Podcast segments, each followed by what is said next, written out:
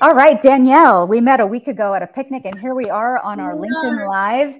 And I'm really excited because, you know, I do a lot of dinners. I'm in front of my membership all week long. And the recurring complaint, not complaint, but problem is how do I get clients? How do I get new clients? How do I get recurring clients? It's it doesn't matter what vertical people are in they're complaining about the same things. So i love that you're here. This is your zone of genius. For those of you that are just joining us right now danielle zeitlin hughes is the chief personality officer at more than words copy. And danielle give us a little bit of exposition. What does that really mean if you're explaining this to your grandmother Ah, oh my God, that's what I say in my trainings. Like, you want to write your bio so your grandmother can understand it. That's amazing. We did not plan this, I swear. um, essentially, what it means is that I help people be more themselves in their content so that they can attract the right audience and repel the wrong one. And as I like to say, when you call yourself the chief personality officer, it's because when you have your own business, you can call yourself whatever you want. Yeah. We can tell our own story, right? We write our own narrative. What's the barrier though? Why are people afraid to bring their authentic selves to their social media, to their work, to any professional context? I think it's a couple things. One, I think people think it's all or nothing.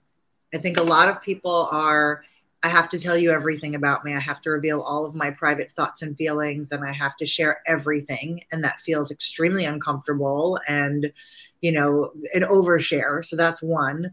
The second piece is I think a lot of us grew up in corporate and worked in the corporate world. And when you come from a corporate background, you are trained to toe the party line and fit in and be a good corporate citizen. And individuality until recently was not an asset that most companies wanted, praised, or encouraged. Mm-hmm. And so shifting your mindset from I had to be one way, I had to fit in to out, wow, now I need to stand out. It's a big leap for a lot of people. Mm-hmm. And I think it's helping them realize what they can put into their message that's just enough to create those connections where they're not sharing too much and actually, when you reveal a little bit more of yourself, you are going to repel part of your audience, but that's the point, right? Is that you need to be so comfortable being you that you're only attracting the right people. You know, I've been talking on social media that I'm about to take my mastermind to Morocco next Tuesday, and one of the things that we are on in month 9 of our of our trajectory together is you know, who are you showing up in your thought leadership? And some of that base work is something called shadow work, if you're familiar with it, where you're really mm-hmm. digging up some of the deep, dark, repressed parts of you. Mm-hmm. And instead of keeping it deep and dark and under the rug, actually confronting that to understand how that's may, may or may not be showing up and driving a lot of your actions. So there's a series of questions, and I can share that uh, line of questions. But I just think sometimes that's an interesting self inquiry to engage in because that bleeds into all the other ways that you show up in other contexts. Absolutely. And I'm not familiar with that. So I'd definitely be interested to learn more. Yeah. You know, for me, a lot of what I talk to my clients about is you know it's not about and and not that there's anything wrong with like digging up things that are going on but it's not even about that. It's what do you love to do? What are your hobbies? What are your passions? What lights you up inside? And how do you just share a little bit of that in mm-hmm. the professional setting to create those relationships and create those connections? Yeah. That's like the nicest little bit to start with for a yeah. lot of people I shared what I'm packing for Morocco in a video because my mastermind was asking for it. And I was at a party on Monday and someone was like, you know, I just want you to know that really helped me pack for my last trip. and, and I was like, well, it wasn't for you, but I'm glad that you benefited from it. But it's something that I've been doing innately. And I just decided to start sharing. And so it's interesting to see what comes up on the other side. Absolutely. And what people relate to, right? Yeah. And that makes you more relatable. It's like, oh my God, you know, some people might think, oh, Joya, she's been on TV. She's this anchor. She now has this amazing company. I can't relate to her. And then you're like, here's my packing cubes and here's yeah. like the dress that I'm rolling up. And it was, you know, celebrities, they're just like us, right? Yeah. Again, it's just, it's very relatable. So Tanya's joining us, and we've got some other folks joining us. Thank you for coming in. I just want to share share with you, for those of you that are just joining us, that Danielle and I are talking about the six tips that she has to offer on how to get new and recurring clients. Tip number one is don't network, work those relationships. You and I met at a picnic. We established a relationship and we took it beyond that picnic. So, what does that mean in that context when you're working that relationship? I think so many people get hung up on the word networking and instantly they don't know how to behave right? When you say i'm going to a networking event people think oh i got to shake people's hands. I have to be on. I have to you know smile all the time and i can't be myself. But if you consider that every interaction with someone is just a chance to build a connection and a relationship it removes that pressure and just allows you to be yourself and just ask them more questions about who they are. And it doesn't even have to start with anything professional right? Mm-hmm. i don't know how we started our conversation but i guarantee you i did not say what did you do? Because i never asked that. I probably no you had wine. Yes i was just gonna say i probably asked if you wanted a glass of wine or i complimented you on something you were wearing. Like what is just a icebreaker that's like human to human woman to woman that we can talk about that just makes everything fun. And it's and that's and then it's easier. And then 10 minutes later it might be okay so you know what do you do? And who do you know here? But it doesn't have to lead with the professional first because the relationship can get built in a different way and then you can build the professional on top of that. So i think for me it's just changing people's mindset about what networking is and it's just getting to know another person. That's it now, how does somebody take that from in person to online? A lot of people are often connecting with me, as I'm sure they're connecting with you on LinkedIn. How do you work those relationships? Because I've reached out to people, hey, thanks for connecting, and then you don't hear back. So, how do you build that relationship? Well, so are we saying the person reaching out? How does that person build the relationship? Like if someone connects with me on LinkedIn, but then doesn't further the relationship, mm. they don't ask mm. me a question or they don't want to build the relationship, as you say, how do I build that relationship with them? So you could look at their profile and hopefully their about page and their linkedin bio tells you a little bit about them. And you can say hey you know i saw that you connected with me and i also see oh we have these many people in common or i see that you do this or you know i loved this post or this article that you shared. Right? There's got to be something in their bio, their postings that you can glom onto. And it shouldn't be forced, right? If you are looking at somebody's stuff and you're like, I don't see a through line here, don't force the connection. But, you know, we reach out to people for specific reasons. And usually it's we know someone in common, you, you know, you do something that's interesting to me. I see a connection professionally, or I liked something that you shared. And so it's, you know, it's like a dating profile. What is mm-hmm. something that you can connect to that's in that profile that's going to make you want to get to know this person more? So there's always something, you know, we live in a virtual world. There's always something online that you can find to mm-hmm. create that that next step. So I'm reflecting back, get to know them as the person that they are. Be specific in your outreach and that you took the time to actually learn about them when you reach out, establish that common ground. And then what about taking them to the client level? When is it okay to make the ask? I'm in this line of work, I'm looking for X. Um, I mean, I think it depends on it depends on how urgent your ask is. Mm-hmm. Um, I think sometimes it's okay to do it in the initial as long as you give them a reason, right? Again, this is always like, what's in it for me? So if somebody's going to reach out to me and tell me that, you know, oh, I see, you know, that you have this company and you do this and I do this, would that be of service to you or would that be of benefit to you?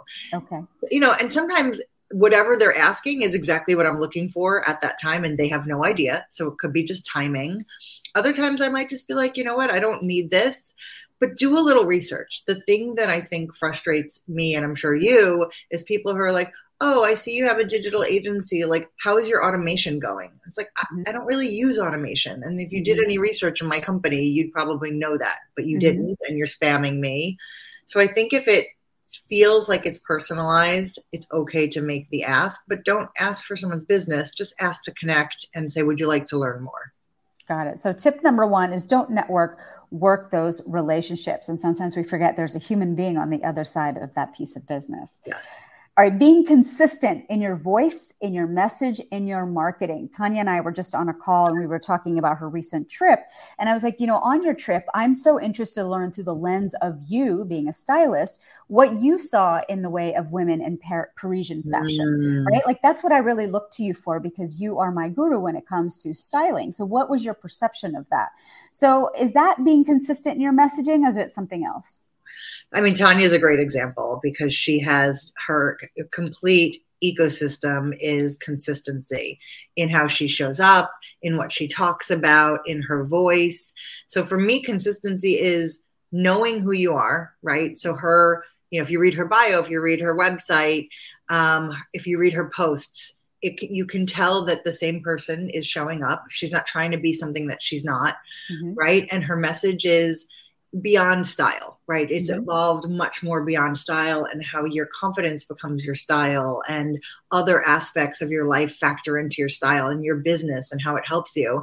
And then same thing with her marketing is there there's a consistency to the message that she puts out and the marketing that she does mm-hmm. in terms of her social posts and the regularity with which she posts. Mm-hmm. So when I talk about consistency, the goal is that the written content that you are putting out should sound exactly like if somebody was going to talk to you on the phone right? What we don't want is for our bio to be one thing and then when we have a conversation with a potential client in their head they're like this doesn't seem like the same person mm-hmm. right so that's one thing and then your message should be again always what you are doing in order to help your audience right so you're mm-hmm. always in service of them and thinking about like you said about your packing like what's going to help my audience like yes it's about you but it's really for them it's like mm-hmm. here's what i'm doing but it's helpful for you mm-hmm. and then the consistency piece in your marketing is what are you doing on a regular basis that people can see. And whether mm-hmm. that's posting on social with regularity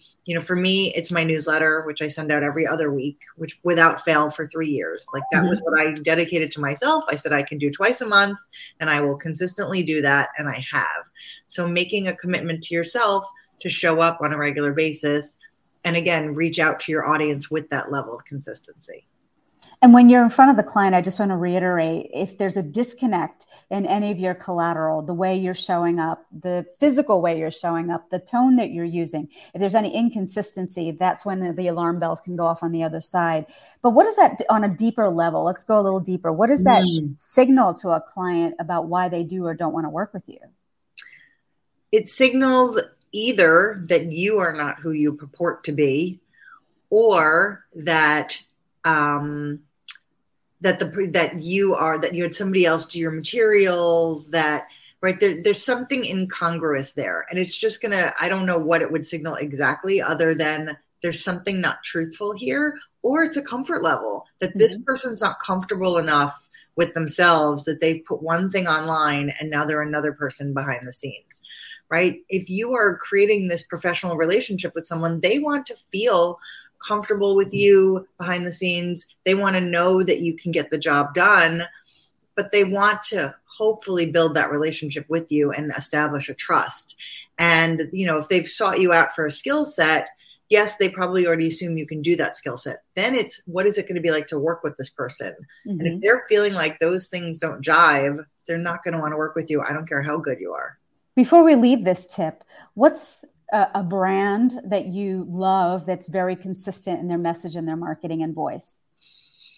Um, I mean, there's a lot of them, but I would say, I mean, Ben and Jerry's comes to mm-hmm. mind. Um, and yes, they're very political, but they're also very apo- unapologetic about it and they own it and they know that it is potentially detrimental to them in some ways, but they live by their values. Mm-hmm. And so I think that's another piece too is like, what do you stand for? And how do you stick by that and say i know that this is going to potentially mean that some people are not going to want to work with me or do business with me but i don't care because i'm going to attract more of the like-minded people got and, it yeah. So, number one, for those of you that are joining us a little bit late on how to get new and recurring clients, we're speaking with Danielle Zeitlin Hughes, who is Chief Personality Officer at More Than Words Copy. Number one is don't network, work those relationships. Remember that there's a human being on the other side. Number two is to be consistent in your voice, in your message, in your marketing. And then tip number three when in doubt, the answer is more you. Translation, please. So this goes back to personality brand. So when I call myself the chief personality officer, it's because I teach something that I call personality brand versus personal brand. And as we talked about in the beginning, I think a lot of people feel reluctant to put themselves in their messaging professionally because they think they have to share everything. And so to me, personal means private So I agree. Why were you sharing everything that's private with about you with the world? But your personality is who you are, right? It's yeah. on display at all times. And we are just dialing up and down our personality based on who we're interacting with, right? Your family and your friends get one aspect of it, colleagues and you know the barista or your mail person gets a different aspect, but it's there. And so for me, when I say the answer is more you, it's what is a piece of your personality that you have to keep showing up with that you want to give to your message to show that authenticity. Mm-hmm. And anytime, you know, I work with someone or people say, wow, I just feel so uncomfortable. It's like, you just got to push past that and be yourself. Like, I think we're so afraid that if we show our true selves, people won't like us. Mm-hmm. And it's the opposite because more people who are attracted to what you have to say and who you are will show up, and the people that aren't will just go away. You yeah. won't even know it. You won't even know it because your message is doing the vetting for you. And that's the beauty is that you're only really attracting and the people that don't want to work with you or aren't interested probably won't be reaching out anyway. Yeah. Well, what's interesting is that I have always done adventures as part of how I've done leadership programming. I've only recently started to actually lean into that in my messaging. Mm-hmm. So it's always been me but I wasn't having more of that. I don't lead with that. And that's really my differentiating factor. So being more me means that I'm leaning into the adventure piece of how I do leadership programming.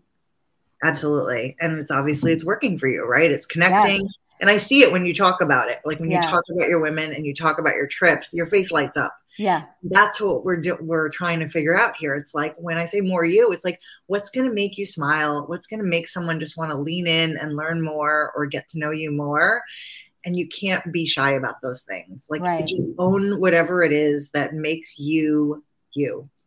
And what takes you out of the 2D and makes you more 3D and holographic?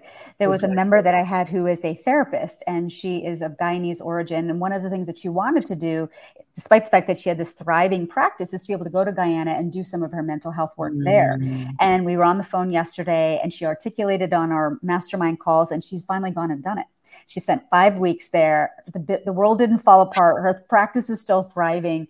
But, you know, when you actually lean into that, there's so much more joy with which you'll be able to bring back into the thing that you do. Mm, I love that. And that makes me, I like got so happy just like thinking about that. Yeah. And yeah. I'm sure she's going to come back transformed and and now lead with this in so many more ways right? Yeah. that's going to like thread through everything and how she approaches her business from here on out regardless if she goes back to guyana. Now it's like baked into the experience and who she is. So number four is always be connecting. What does that mean danielle? So that kind of builds off the you know don't network build those you know work those relationships it's the same thing, right? You're always looking to build connections, and it doesn't have to be professional. It mm-hmm. could just be creating this, you know, uh, I call it my girl gang, right? Anytime I meet an amazing, like, entrepreneurial woman, I'm like, I want to know this person just because they just fill up my life, they fill up my cup. I can learn something from them. And you just never know how you can potentially work together, help each other, anything. So the goal is just to always be connecting with everyone that you meet. And it doesn't have to be a long term connection, it doesn't need to be a best friend, but it's like just put this person into your bucket of people and work those relationships and just connect with them and think about you know how you can help them and you know potentially how they can help you but it really should be more about how can i help someone else and what can i do for this person i had a member who um, is is always networking. And so she was networking on the sidelines of her kids' uh, soccer game. And, and, got into conversation with one of the parents about what she does. And she got walked away from that game with a client because she wasn't coming into it thinking, oh, there's only one context i.e., the Chamber of Commerce, that I can do mm-hmm. networking. I can be networking while I'm at my kid's game. And just by sharing what she did, by virtue of that, she was able to get a client. So I would love for you to talk about that. What are some other contexts that we don't naturally think about? The grocery line, going to the US Open, waiting for your concessions. Like, where are places that you could be connecting that you're not thinking about right now? I was actually just going to say it's like everywhere, right? Like in your elevator. Of your building like and it doesn't again this doesn't have to be job related. Could just be striking up a conversation with someone. Maybe it's the same person you see in your elevator every morning as you're going to get coffee or you're going for a walk and you're just t- chatting. And it might take a while. It could take weeks. It could take months. But at some point that conversation might shift and they might be like oh by the way you know i see you all the time. Like what do you do? Or i see you're carrying this magazine or this thing. You know is that do you work in this industry?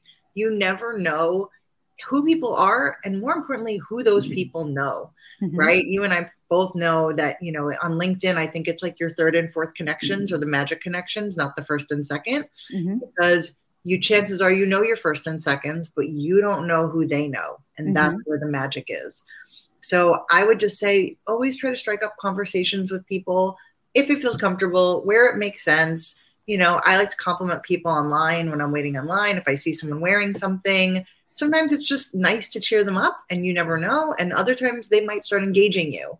Yeah. And it also helps flex that muscle of starting a conversation, right? If you're only starting conversations in networking groups, it's going to feel very stale and dry. But if you get used to just starting conversations with random people in random situations, it's going to be so much easier for you to have that as a natural gift that you can use all the time. I want to remind anybody who's listening to this conversation right now to start putting your questions in the comments section. And I'm going to ask them to Daniel, Danielle so that you have direct access to her and her brain today at 10 a.m. Um, Danielle, I see and hear you on how we're doing this connecting business while we're in person. But a lot of us are connecting with people right here on this platform, LinkedIn. What are some parameters around how to connect with people here? You, you said the magic is in the third and fourth connection, but what's the best way to reach out to those third and fourth connections?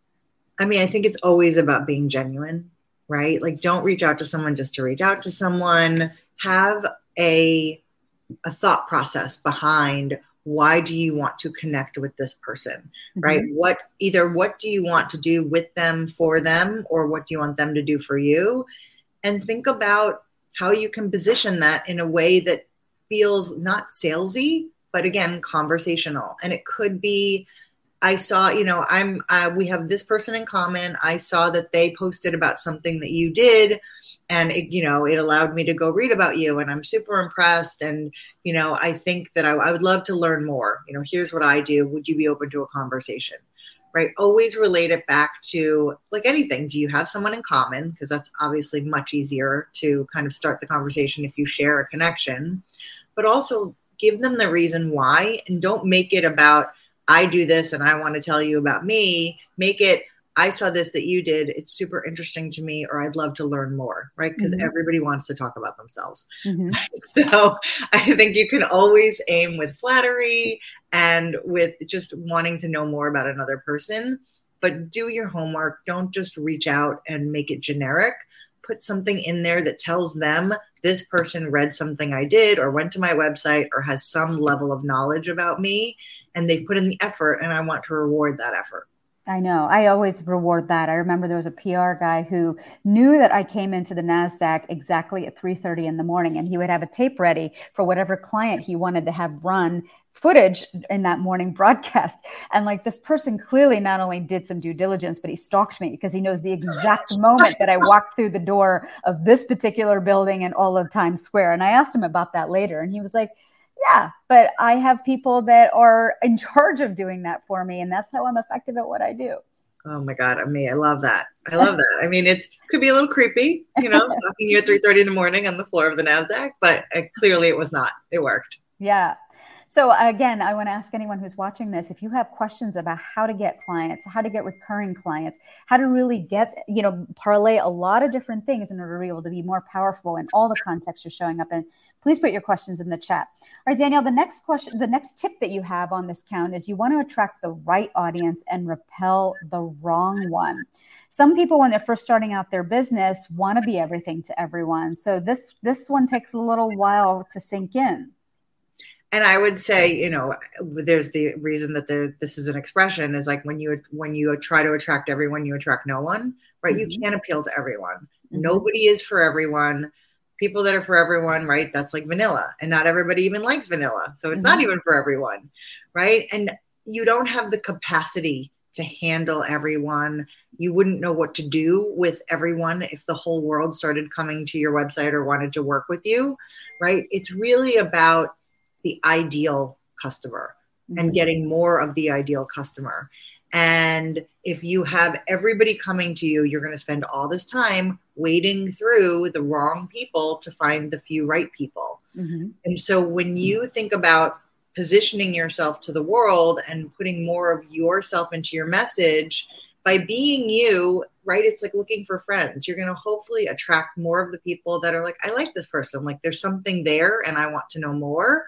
And the ones that aren't, they're just going to go away. So when I say repel, it doesn't mean offend, right? Mm-hmm. So a mm-hmm. lot of people read that and think it means, oh, I'm going to offend people. It just means they're going to go someplace else. They're going to work with someone else. There's plenty of work to go around for all of us.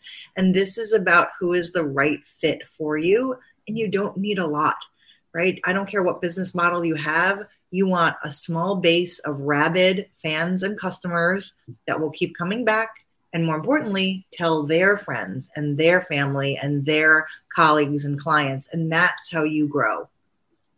One of the most profound things that I think my sales coach has said to me is that your clients are mirroring back to you what it is that you are resisting. So if you are not in alignment with something, price was the example. If you're not in alignment with the price that you're charging, chances are what they're mirroring back to you is that I can't afford it or I'm not going to pay that because mm. you yourself are not in alignment with what that what that fee is. So I wondered if you had some thoughts on that because that to me was a real profound statement.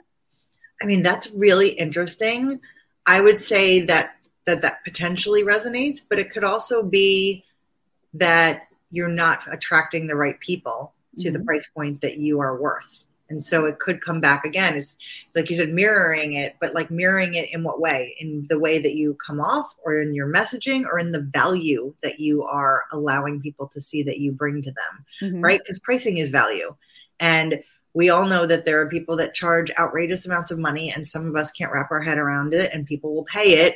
And right. then there's people you meet that you're like you're so undervaluing yourself. Why are you doing that? Mm-hmm. so so much of this is is this right? And what you think you're worth and the value that you bring and what you offer and working yourself up to that place where you believe in what you're charging and in who you're attracting and um, somebody once told me that if you're not a little uncomfortable with your price, then it's too low. Hmm. Right? Just a little bit. Like it should just get a little stuck in your throat when you say it until you get comfortable saying it. And then you're probably charging the right amount of money. Another coach had said to me to get in alignment with that price is that you got to go invest that yourself. Go out there and invest at that level and know, come from a place of knowing as opposed to resisting. Yes. But uh, that brings up an interesting another point, and I Zena's just asked a question. I'm going to ask that to you, Danielle, before we move to our final point. Hmm. What about our mindset? Because we're offering some great tactical advice here, but I think it's important to visit our mindset when we're thinking about the clients that we want to uh, that we want to reach. So, what do you have to say to that? I mean, mindset is probably everything, right? I mean, if you don't believe in yourself and you're not in the right headspace, I don't care what you offer you're not going to deliver what you should be delivering. Mm-hmm. Um, it's interesting. So my newsletter for tomorrow is going to be all about expertise, and I think that's 100% speaks to people's mindset, right? What allows someone to call themselves an expert? Mm-hmm. And I think so many of us get caught, and we we get caught in labels. We don't know. We say, "Oh, I'm not really. I'm not really an expert. I'm just this or I'm just that." But if you are good at something, and people are coming to you for a service, that makes you an expert because mm-hmm. you can do something better than they can. Mm-hmm. Right? It doesn't mean you're the best, you're not the, the greatest in the world, but you do something better than someone else. And therefore, there's that level of expertise. So I think for mindset, and again, it depends where you are in your business journey, right? Obviously, if you're starting out, you know, your mindset's going to take a little while because you haven't had the breadth and depth of experience. You haven't failed. You haven't succeeded. You haven't really tried. And it's not until we kind of get beaten up a little bit and come back stronger, that I think you start figuring out your mindset and start realizing what you're good at and what the world needs. And again, a lot of that is showing up as yourself, right? If mm-hmm. you can show up as yourself, it's going to be so much easier to realize the value that you give because you will feel more comfortable as opposed to this imposter syndrome or pretending to be something that you're not or thinking you're pretending but you really actually have all this talent and this ability anyway mm-hmm. you just have to start believing your own hype tip number six is that a strong brand is a form of career insurance we have some questions filtering in we're going to get to them as soon as we cover off on this point but what does this mean danielle so I stole this from a Harvard Business Review article by Dorie Clark, who's an amazing um, yeah. employee. Yeah, she does a lot of articles on employees and branding. He's a former speaker here as well in this space. He is. Oh my yeah. god, I love her. Um, so she wrote an article, and one of the things was a strong brand is a form of career insurance. And so I have started to go into companies to do employee branding workshops because, as we talked about earlier, more organizations are valuing individuality now and they mm. want their employees to express themselves to showcase what they're good at and to be their own advocates and so i think if you have never spent time thinking about who are you beyond your job description it is very hard for you to be visible in your organization um, or visible online or visible in your business and so this um, mantra to me was just so resonant because if you don't know who you are, you're not going to be visible and you're not going to be guaranteed to have that career trajectory or get noticed or grow. And if you are consistently hiding yourself or just doing the bare minimum, you know, this um, this quiet quitting, um, you're not going to ever, you know, you're hurting yourself, right? It's one thing if you don't want to do extra because you feel like you're not being compensated, but if you're only doing the bare minimum, you're also hurting yourself and your potential to grow and learn and do more. Well, before I ask uh, question, when you talk about a strong brand, is that your personal brand? Is that the company that you own's brand? How do you differentiate between the two? I think it's both. So I think it is your personal brand if you're, you know, a solopreneur, a freelancer, an entrepreneur, or an employee. And then I think if you're a business owner, it's both, right? Because your your company's brand should somehow share values with your own brand, right? They don't need to be synonymous, but there definitely needs to be overlap there. So, like I think about you, I'm sure you read yesterday about the uh, owner of Patagonia, mm-hmm. uh, yes. who's giving his entire fortune back to the earth. Right. right. I mean, you don't get more aligned with the values of Patagonia than that. Being like, we're done, we've taken this away, and now the earth basically owns our company. Mm-hmm. And, you know, you could say it's marketing, you could say it's all these things. But obviously, the brand was all about sustainability and the environment. And now they are doubling and tripling down on that with mm-hmm. this new um, unveiling. So I think it's like his vision is was manifested in the company and now they're taking that one step further and you know marrying it yeah, he's walking the walk and talking the talk. Zena, Zena asked, you know, this is more of like a toggling question. So when you're okay. talking to a potential customer versus somebody who is in HR, who is the decision maker in a, in a, in a larger organization, who might have access to a whole group of potential customers. So then how do you toggle your message in order to be, make them into a client? Sorry. Okay. Explain that one more time. So let's say I'm talking to you, Danielle, and yes. I know that you are Lord and Master of your own domain. If you're, if I'm going to come to you for messaging on my website, I am only talking to you, and Correct. I'm going to show you my personal brand. But in the case of Zena's question is, what if you are the HR director for Google? That means that you are actually speaking for an entire coterie of of, mm. of personalities, and I don't know yet what I need to sell you because I don't know the pain points of that group that you are actually the face of. So, how do you toggle your messaging when you're trying to turn this particular relationship into a client? So, I think there's it's a duality there because the person who is the HR person at Google obviously has their own personality, right? And you're going to get to that person through a connection, through something that you can talk to them about, right? So, that's establishing that relationship first to understand right what is this person her or his struggle on a day-to-day basis? And then what is their struggle in terms of filling their pipeline at google or what they're what they need professionally?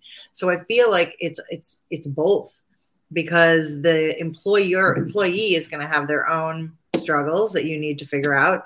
And then doing their job is is also there but I mm-hmm. think if you just go in with that secondary piece of, okay, Google is struggling with this, and I'm going to just talk about that, you haven't allowed that person to be themselves and to show you what, you know, who they are And mm-hmm. so I think building that relationship first before you go for the larger professional relationship would be much more helpful in the long yeah. run.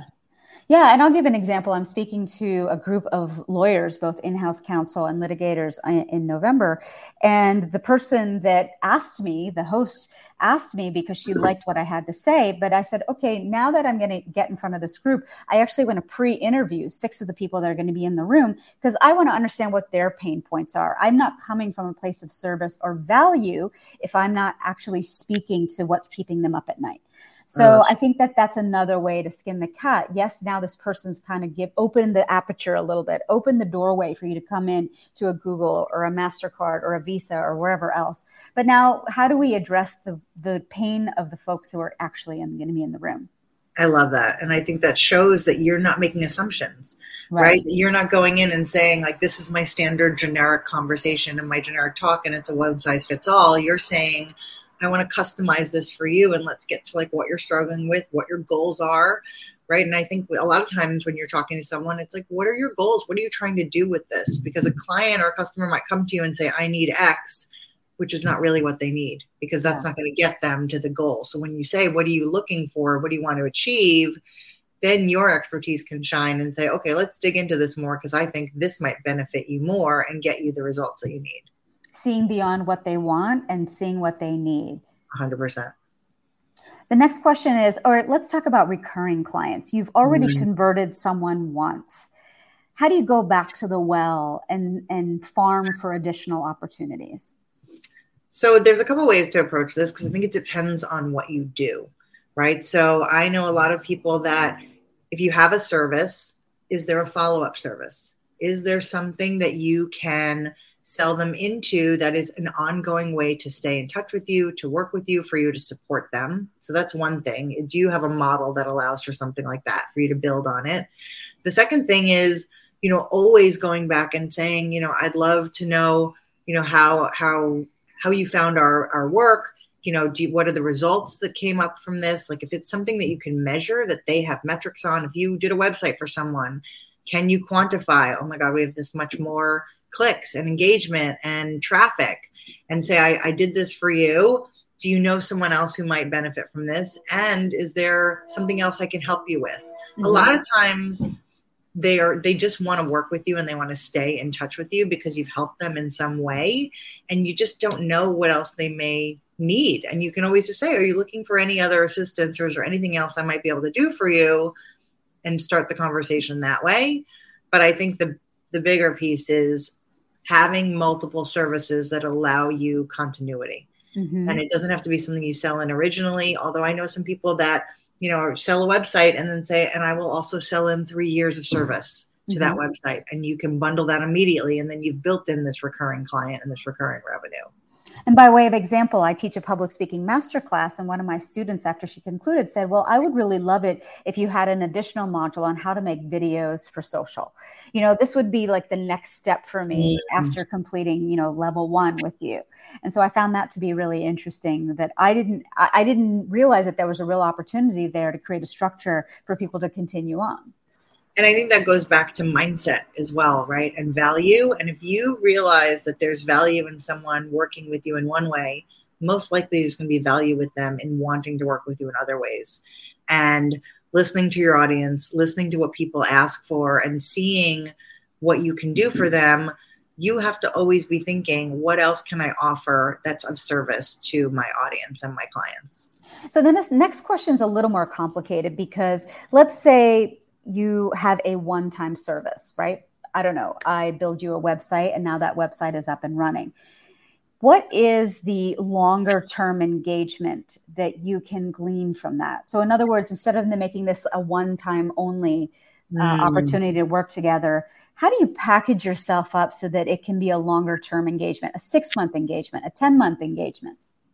So, maybe before you even do this website, maybe you need to interview a bunch of stakeholders and create a brand guide for them because maybe they can't build a website because they don't really know who they are or they haven't done these you know user experience testing um, I mean, see, there's a maybe a way to even stretch the original assignment and do a deeper dive and say, we you know, before we do this, I want to do a whole brand exploration. I want to do a strategy.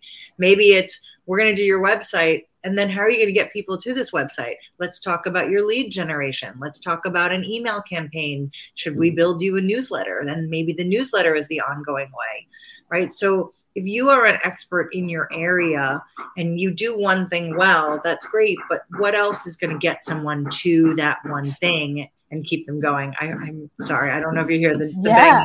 I do. I hear it. So I know you have to step off. So um, I can keep chatting, or we can keep chatting. But I'm going to ask anybody who's on this call right now if you have a question about how to get clients. Maybe you're in house at a law firm and you have are a partner and you're a revenue generating partner, or maybe you're at one of the big five uh, consulting firms and you're a partner there. You know, how does that kind of change the nature of the conversation that we're having here, Danielle? I mean, obviously, you have there's a duality there again in your your, you know your personal professional career that you are trying to grow as well as the larger company that you are responsible for. And i actually have done workshops at price waterhouse and regardless of the level that you are everybody needs to work on themselves. Everybody needs to expand who they attract and how they present themselves and i think i don't care if you're the most senior person you probably haven't taken a ton of time to think about how you want to show up because you've been so busy showing up to ascend the ladder and to represent your organization. Mm-hmm. And so I think it's always a benefit to take time to think about, you know, what are my goals from a professional perspective and how do I then marry those goals with the needs of my company or my organization or my law firm. Mm-hmm. And there there should be some overlap there. It doesn't have to overlap completely, but again, it shouldn't be completely incongruous either. There should be a little bit of I want to advance and I also want to help my company. And by doing that, by advancing, I'm going to grow. I'm going to stretch myself. I'm going to show up in a more visible way and in a different way. Mm-hmm. you're a partner, all of you are different and you're mm-hmm. going to attract different types of lawyers and different types of people to the firm right and so the more diverse voices and the more individuality each person has more individuality will probably come from the bottom as well and they'll bring in different people and different voices this person wants some scripts on how to go back to clients they've already converted once and ask for new business. What are some scripts that you've used in the past, Danielle, that you would pass on to this person? Absolutely. I mean, I think the first thing is, you know, going back to them and say, hey, you know, it's it's been X X amount of months. I just wanted to check in and, you know, I really enjoyed working together and, you know, I'm so happy that you were happy with the results that we got, whatever those results are, right? And if there's any metrics or anything, always put those in there. If they gave you a testimonial, you can kind of throw that back at them a little bit mm-hmm. and say, you know, I would, lo- I, I really enjoyed this and you were such an amazing client and we worked so well together. You know, I would love to know if there's additional ways that I might be of service to you. Or what would be better is if you present something specific to them. Like, mm-hmm. is there something specific that you want to do for them that you think they need? And you can suggest that as well. So, obviously, it depends on what this person does but I always think it's good to go back and say, you know, that you were happy with the work that we did. We have this, you know, lovely relationship. I enjoyed it. And I'd love to continue that. I'd love to create further success for you. Mm-hmm. You know, can I be of service or are there future projects? Is there a way to gracefully make that ask on social? Is what this next person's question is. Uh, yeah, I wouldn't, I would probably nurture it before I would make the initial ask, right? So, like maybe one or two outreaches on social. So, if you want to reach out to them on LinkedIn, and you know, if you're not connected with them for whatever reason, I have found that sometimes with clients, I've been like working with clients for years, and one day I'm like, how are we not connected on LinkedIn? Yeah. So I'll send them a connection and say, oh my God, this is so crazy. We're not connected, right? So if you're not connected, it's a really great way to connect and say, oh my God, you know, we did this project. How did we never connect? Just wanted to check in, see how you were doing, follow up, blah, blah, blah. Mm-hmm. And then when they respond, then you can potentially the next, you know, the next iteration make the ask. Um, if you are connected, I also just think it's, hey, I saw you posted something and it reminded me of the project that we did. And I just wanted to circle back and see if there was anything else I might be able to help you with. Or, you know, are you looking for a refresh or X, Y, and Z? But I think, yeah, go ahead. I was just going to say, well, making it personal again to something that they've said or posted is always the easiest way. Uh, final question. This person has just transitioned out of corporate. So, in other words, they never had to go and hunt mm. For a book of business, but now they have to build a book of business. Mm. It's a difference between surviving and going back to another job where you're building somebody else's dream. So, when somebody is so fresh and new to this whole process, it can feel very overwhelming. What would be the first baby step you would recommend to someone like that? The first baby step is figuring out your brand and your brand message, right? Because you can't go out and hunt for business if you don't know who you are, what you do, and who you serve. So I think that's the very first piece is to find someone to help you if you haven't already, or to really just flesh out your brand positioning and figure out what are you going to offer people and your differentiator and get your voice down.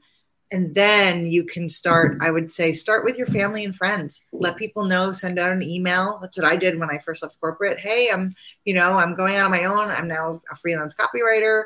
Here's what i can do for you. If you know anyone i would love you know i would love for you to spread the word. And i think mm-hmm. you start with the people that know like and trust you and go ask them for help. You know help is not a four letter word when you are starting your own business. It is mm-hmm. the most vital tool you can have. There is no shame in asking for help. Start asking people who you admire. How did you start your business? Can i pick your brain? I would love to get some advice from you. So there's so many ways to use other people's experience and expertise to help you in your journey and don't be ashamed to ask but I think that some specificity around what kind of help you need inside of that conversation is important because I get a lot of folks who are like, oh, I'd like to pick your brain. I'm like, well, that's great, but uh, you know, time is my biggest commodity as an entrepreneur. So I'd love for you to be more specific. What is the specific thing that you think I can help you with? And let's nail that down before we commit to a time, because that's a lot of stuff that we could cover off on. And if we only have 15 minutes, I don't know we're going to get to it all hundred percent. And that's so smart, right? I mean, and yeah. you know, unfortunately, not a lot of it, everyone won't know necessarily what they want to ask from another person, but you can at least suggest, oh, you know, I see that you do X, Y, and Z. I would love to know, you know, how did you how did you do that? Or what's your biggest, you know, tip? And say something that again shows that you've done your research. Danielle, it's been great spending the morning with you. What would you share in closing to anyone? Amy's on the line, Tanya's on the line, Zena's on the line. What's the last thing that you would say to women leaders who are trying to get new clients and recurring clients? I would say you are valuable, you are worthy, you are smart, and do not shy away from that. Lean into who you are, lean into your awesomeness and go out and get what you deserve and what's yours for the taking and don't be shy about it and be unapologetic. And if people want to work with you, more Than Words Copy is your website. That's where you can get a hold of Danielle. And I know that she's done more than just uh, look at the copy on people's websites. She's done a variety of things. And if you want to go back and look at this interview, it's going to be posted as soon as we finish up. If you want to work with me, I'm going to make the ask. I have a mastermind starting in January. I'm taking women who are very clear on the goal that they've been kicking down the, you know, kicking down the line for years. They're tired of seeing it not getting realized. They want to realize it.